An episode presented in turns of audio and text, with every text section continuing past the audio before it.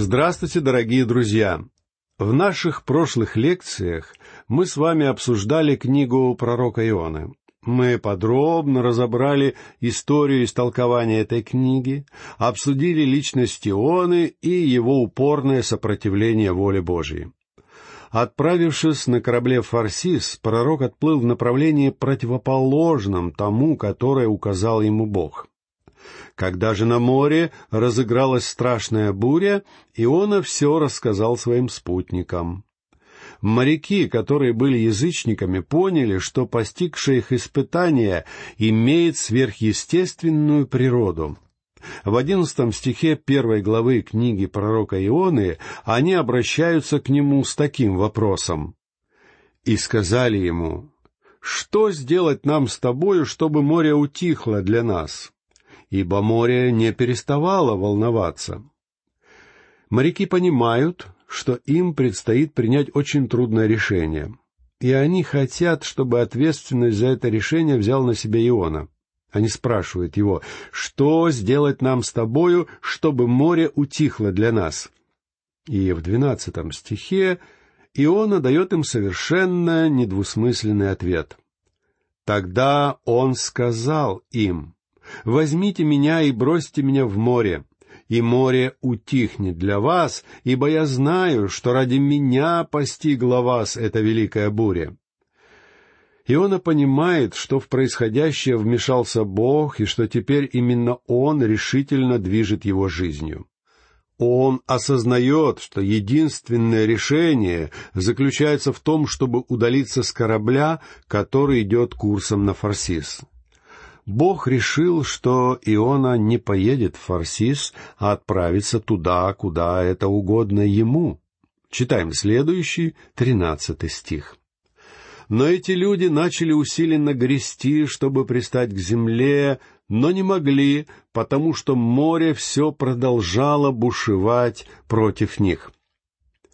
Эти язычники здесь выступают в очень хорошем свете. Хотя они и были безбожниками, они не хотели бросить Иону за борт. Они делают все, чтобы избавить корабль от бури. Они всеми силами стараются причалить к твердой земле, но у них ничего не получается. В этом отрывке моряки-язычники выглядят намного лучше, чем сам Иона. Очевидно, что это были выдающиеся люди. Далее, в четырнадцатом стихе говорится, Тогда воззвали они к Господу и сказали, «Молим Тебя, Господи, да не погибнем за душу человека сего, и да не вменишь нам кровь невинную, ибо Ты, Господи, соделал что угодно Тебе». Обратите внимание на то, какое изменение происходит в жизни этих людей. Теперь они обращаются к живому истинному Богу. Конечно же, их побуждает к этому отчаяние. Но они взывают к Богу, чтобы Он простил их за то, что они собираются совершить, потому что у них нет другого выбора. Читаем пятнадцатый стих. «И взяли Иону, и бросили его в море, и утихло море от ярости своей». Теперь становится совершенно очевидно, что буря была сверхъестественной и подчинялась воле Божьей стих шестнадцатый гласит, «И устрашились эти люди Господа великим страхом, и принесли Господу жертву, и дали обеты». Писание говорит нам, что страх Господень — начало мудрости. И устрашились эти люди Господа великим страхом. Они убоялись своего башка? Нет, они устрашились того, кто сотворил им море и сушу, и принесли Господу жертву. Эта жертва указывает на Иисуса Христа. Иной альтернативы здесь нет. И дали обеты. Какие обеты дали эти люди? Они дали Господу обет в том, что отныне будут служить Ему. Пройдя через испытания, они обратились к живому истинному Богу. Таким образом, ужасная буря и отправление Ионы за борт привели их к чему-то очень благому. Первый стих второй главы в еврейском тексте Писания помещен в самом конце первой главы, как ее семнадцатый стих. Прочтем его. «И повелел Господь большому киту поглотить Иону, и был Иона в чреве этого кита три дня и три ночи». Греческое слово, которое переведено как «кит» в Евангелии от Матфея в главе 12 стихе 40, это «кетос», и означает оно огромную рыбу. В переводе мы находим выражение «большой кит». Однако я не думаю, что это был кит. Самое главное здесь заключается в том, что Бог повелел этому созданию поглотить Иону, то есть подготовил его специально для этого случая. Я считаю, что чудо как раз заключается в том, что Бог специально подготовил рыбу, которая поглотила Иону и был Иона в чреве этого кита три дня и три ночи. Обратите внимание на тот факт, что в тексте не говорится, что Иона был живым внутри кита. Расписание, которое я составил для книги пророка Ионы, гласит, что в первой главе Иона отправляется из Израиля, его место назначения Ниневия, но пребывает он в чрево кита. О второй главе можно сказать, что точка отправления Ионы — это Кит, место назначения Ниневе, а прибывает он на сушу. История о пророке в чреве китовом часто служила поводом считать библейский рассказ в целом совершенно неправдоподобным. Но действительно ли книга Ионы — это Ахиллесова пята Библии? Это так, если мы готовы принять смехотворные объяснения критиков. Метод, который использовали приверженцы модернизма, заключался в следующем. Нужно все понимать аллегорически и занести книгу Ионы в ту же категорию, к которой относятся «Путешествия Гулливера» и «Робинзон Круза». Сегодня либерализм использует ту же самую тактику. Говорят, что все это чистейшей воды аллегория, и ничего подобного на самом деле не было. Теперь прочтем второй стих второй главы книги Ионы, который в еврейском тексте Писания открывает вторую главу как ее первый стих. Мы выделим его в отдельную тему, которую озаглавим так. «Когда Иона молился». Итак, прочтем сам стих. И помолился Иона Господу Богу своему из чрева кита. Когда мы разбирали прошлый стих, и был Иона в чреве этого кита три дня и три ночи, я обратил ваше внимание на тот факт, что в тексте не говорится, что Иона был живым внутри кита. Кто-то сразу же возразит мне, вы считаете, что Иона был мертвым внутри кита и что Бог воскресил его из мертвых. Но ведь здесь говорится о том, что Иона молился Господу Богу из чрева кита. И это означает, что он был жив. Это соображение правильно. Но весь вопрос заключается вот в чем. Когда Иона молился Богу? Молился ли он сразу, едва лишь попал в чрево кита, или, может быть, дело обстояло так, как только Иона сообразил, что находится внутри кита, он сказал себе, «Да, я попал в переделку, плохо дело. Я, пожалуй, составлю молитву Богу, чтобы Он услышал меня и дал мне ответ». Может быть, он решил записать свою молитву, поработать пару дней над стилем, выучить наизусть и лишь на третий день обратиться к Богу. Если Иона поступил именно так, то мое истолкование полностью ложно. Однако, если вы немного знаете людей, то вы поймете, что Иона не медлил со своей молитвой. Как только он попал в трудное положение, то будьте уверены, он сразу же помолился Богу.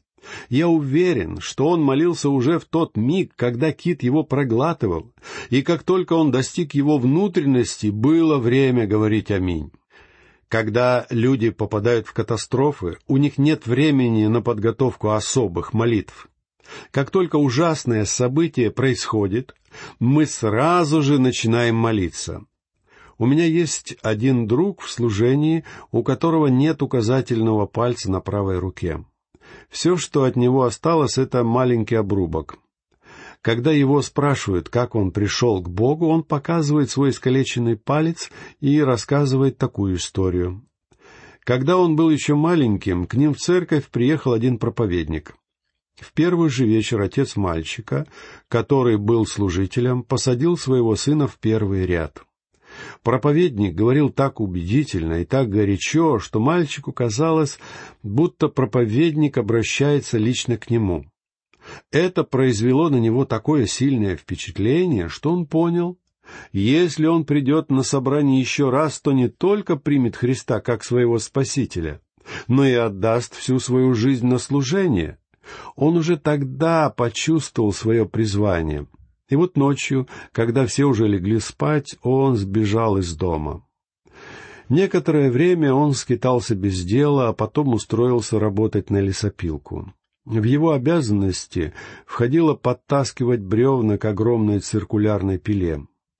И вот однажды, когда мой друг проработал на лесопилке уже пару недель, получилось так, что все бревна закончились. Тогда бригадир велел мальчику тащить на распилку все бревна, которые раньше были по какой-то причине забракованы. Среди них попалось такое, которое было уже распилено до середины. Его почему-то не допилили до конца и отбросили в сторону. И вот когда мой друг уже положил это бревно на движущийся станок, распил в бревне неожиданно разжался и прищемил ему указательный палец. Парень почувствовал, что его неумолимо тащит к огромной пиле. Он закричал изо всех сил, но бревно уже попало на пилу, и из-за страшного шума никто не услышал криков мальчика. Он был ужасно напуган, но ничего не мог поделать. Расстояние от начала бревна до его пальца пила прошла примерно за сорок пять секунд. Он видел свою руку прямо перед собой, а пила неумолимо приближалась. Вышло так, что пила отрезала палец, а сам мальчик откатился в сторону и остался жив. Но в течение тех сорока пяти секунд он молился Господу. Он принял Христа как своего Спасителя, пообещал Господу стать его служителем и исполнять его волю, и сказал ему множество других слов. Мой друг-проповедник часто повторяет, что за те сорок пять секунд он сказал Господу больше, чем за время любой часовой молитвы из тех, что он обращал к Богу впоследствии. Поверьте мне, он стал молиться сразу же, как только попал в беду. Точно так же поступаю и я. Точно так же поступаете и вы сами. Когда с вами случается беда, вы не медлите с молитвой. Помню, как-то раз я попал на самолете в грозу. Я не люблю летать на самолетах даже в хорошую погоду, но та гроза была просто ужасной. И когда самолет начал падать, мне показалось, что он никогда уже не сможет выровнять свой полет. Я начал молиться. Я не сказал себе «подожду до тех пор, пока мы выберемся из этого самолета». Как только гроза закончится, я сразу же помолюсь. Я начал молиться тут же. Я уверен, что вы поступите точно так же. Более того, я уверен, что таким же образом поступил и пророк Иона. Итак, Иона молился, когда он спускался изо рта рыбы по ее пищеводу, и когда он попал к ней в чрево, он уже завершил свою молитву и сказал «Аминь». Думаю, он успел сказать Богу гораздо больше, чем записано в книге Ионы. Это явно сокращенное издание его молитвы. Теперь перейдем к самой молитве. Она начинается с третьего стиха второй главы. «И сказал, Господу воззвал я в скорби моей, и Он услышал меня. Из чрева преисподней я возопил, и Ты услышал голос мой. Господу воззвал я в скорби моей, и он услышал меня. Прежде всего отметим, что Бог услышал молитву Ионы. Из чрева преисподней я возопил. В одном из современных переводов Писания я прочел «из чрева Шеола». И такой перевод весьма точен, так как «шеол» — это то самое еврейское слово, которое стоит в оригинале. Иногда его переводят словом «ад», а иногда словом «могила», как обозначение того места, куда отправляются мертвые. Однако, как бы мы ни переводили это слово, оно явно связано со смертью. Что бы мы ни делали с ним, оно прямиком отправляет нас на кладбище и никак не хочет ехать куда-нибудь дальше. Я считаю, что Иона называет здесь чрево кита могилой. А могила — это то место, где пребывают мертвые. Ведь живых не отправляют в могилу. Иона понимал, что он умрет внутри этой рыбы, и что Бог услышит его и воскресит из мертвых. Когда я был еще семинаристом, меня пригласили проповедовать в Вестминстерскую пресвитерианскую церковь. Воскресную вечернюю службу я сделал евангелизационной. Однажды, когда я пригласил людей выйти вперед, то на мой призыв откликнулось несколько молодых людей. После службы я поговорил с ними, а потом вышел через заднюю дверь церкви. Там стоял один молодой человек, который заговорил со мной. Он сказал, «Я студент Политехнического института и хотел бы принять Христа. Но я не могу преодолеть одной преграды». Я спросил его, в чем было дело, и он ответил, «Я не могу поверить, что человек может оставаться живым внутри рыбы три дня и три ночи». Я спросил его, «А кто вам такое сказал?» «Я думал, что этому учит Библия», — ответил он. «Я слышал, что так говорят проповедники. У нас в институте один профессор высмеивает такие взгляды. Тогда я сказал ему, «Моя Библия не говорит, что Иона был жив внутри рыбы». Тогда я открыл Библию на второй главе книги пророка Иона и продолжил. Прежде всего, сам Иона совершенно ясно говорит, что чрево кита было могилой, а могила — это то место, где пребывают мертвые. Молодой человек ответил, «Вы хотите сказать, что он умер? Тогда это означает, что Бог воскресил его из мертвых». Я ответил, что он был совершенно прав. Именно так все и было. Студент сказал, это даже более чудесно, чем продержать Иону живым три дня в чреве кита. Я согласился с ним в том, что такое чудо было более поразительным, так как есть сведения о других людях, которые пережили нечто подобное и остались живы. Важнее всего понять, что Иона возопил Господу из чрева кита — из чрева ада, из чрева Шиола, из чрева могилы. А это место для мертвых. Иона понимал, что ему предстоит там умереть, что это была его могила. Не нужно забывать, что свой рассказ он написал не внутри кита, а гораздо позднее. Я понимаю, что многие не согласятся со мной. Когда я написал первую брошюру, посвященную этой теме, я чувствовал себя совершенно одиноким. Однако впоследствии у меня появилось множество единомышленников. Если вы считаете, что Иона был жив, то это совершенно нормально. Бог вполне мог сохранить Иону живым. Однако, друг мой, не настаивайте на этой точке зрения слишком сильно, чтобы не помешать молодым людям защищать Библию. Тот молодой человек из Политехнического института вернулся на занятия, и когда профессор, о котором он рассказывал, вновь начал насмехаться над книгой Ионы, он спросил его, «А кто вам сказал, что Иона был жив в чреве кита?» Профессор ответил, «Библия говорит об этом». Тогда студент возразил ему, «В моей Библии об этом не говорится». Тогда они взяли Библию, кстати, нашли ее с большим трудом и прочли сам текст, обнаружив, что в нем не говорится о том, что Иона оставался живым в чреве кита. Друзья мои, я хочу зачитать вам одно письмо, в котором отражено распространенное представление о книге пророка Ионы. «Спасибо, что ответили на мое письмо об Ионе. Вы действительно преданный служитель, если отвечаете так подробно на подобные письма, поскольку вы наверняка много их читаете. Я считаю, что вы делаете прекрасное дело для Господа, и, слушая ваши передачи в течение многих лет, я прихожу к убеждению, что вы не стареете, а только становитесь еще лучше. Ваша история о боязни полетов и о том, как вы преодолели ее, важны для понимания живой веры. Но в том, что касается ионы, вы, по-моему, используете субъективное истолкование. Вы пытаетесь заставить слово говорить то, чего оно на самом деле не говорит.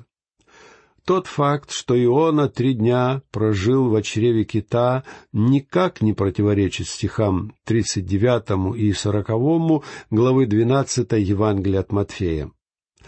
Почему бы вам просто не взять Библию и не прочесть ее еще раз? Иногда это помогает.